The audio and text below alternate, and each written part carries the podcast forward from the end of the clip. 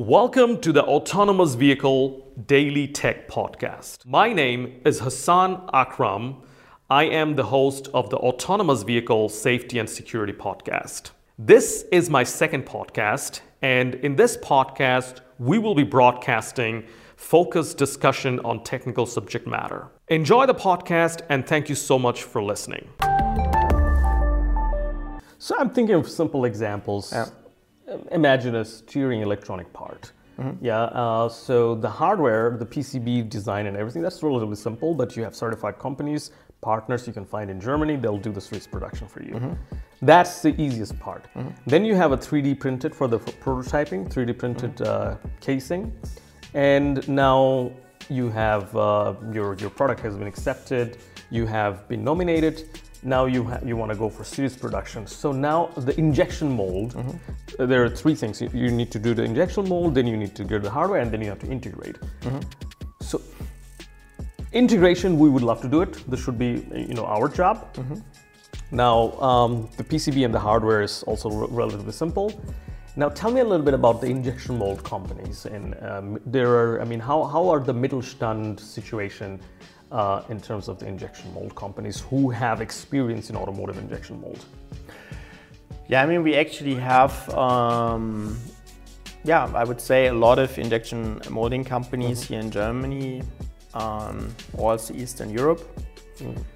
Um, I think there are also a lot of traditional companies um, that, were, um, that are serving the automotive industry.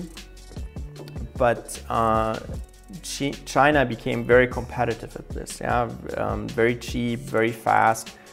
And um, so a lot of yeah, companies feel tempted to go to China. Yeah? And the problem is here, it often makes sense because you, um, you, know, you save a lot of money. Um, but um, on the other hand, you also get a lot of risks. Yeah? You, your parts are manufactured in China. You cannot really see the quality sometimes. Um, shipping takes a lot of time, things like that.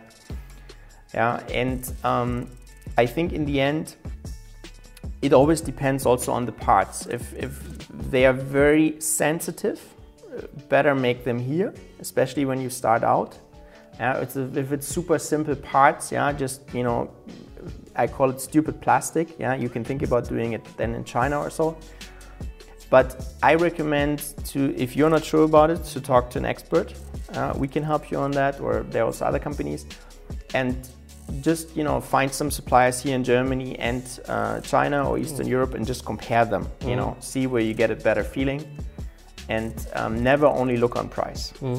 I, I totally agree with you because when it comes to automotive uh, parts, we're not talking about stupid plastic, although it looks like stupid plastic, because the lifespan of a car is 20 years. Yeah. So you're actually making the plastic for 20 years, which is already a big difference. Yeah, Then you have to take care of the safety issues like EMV and stuff. Yeah. So that is not uh, simple, and like you said, I fully agree with you. We'll definitely have to find a supplier who has done this in the past for the German auto industry, Exactly. and that's uh, that's sometimes challenging because there are big players, Mm-hmm. the tier ones, who who does it, and for a company like us, it would make sense to find a Mittelstand. Yeah. Yeah. Exactly. Okay. Yeah, but I mean, I also know, for example, German Mittelstands companies that um, also have, uh, you know, their own factories in Eastern Europe or China. And I think these could be a very good partner in that case, uh, because you have German-speaking people um, basically in your neighborhood where that can help you to design, you know, the tools, you know, answer all your questions, optimize, you know, your processes and, and product um, design and CAD files if, if this is necessary.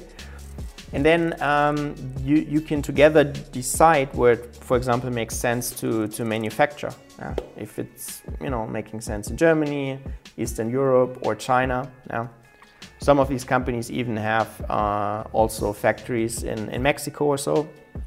And uh, I mean, you also have to keep in mind the, the automotive industry is very, you know, global, international, and most of the OEMs now have yeah factories on, on most continents. And you can also see this that the bigger um, suppliers move, you know, where the factories of the OEMs are.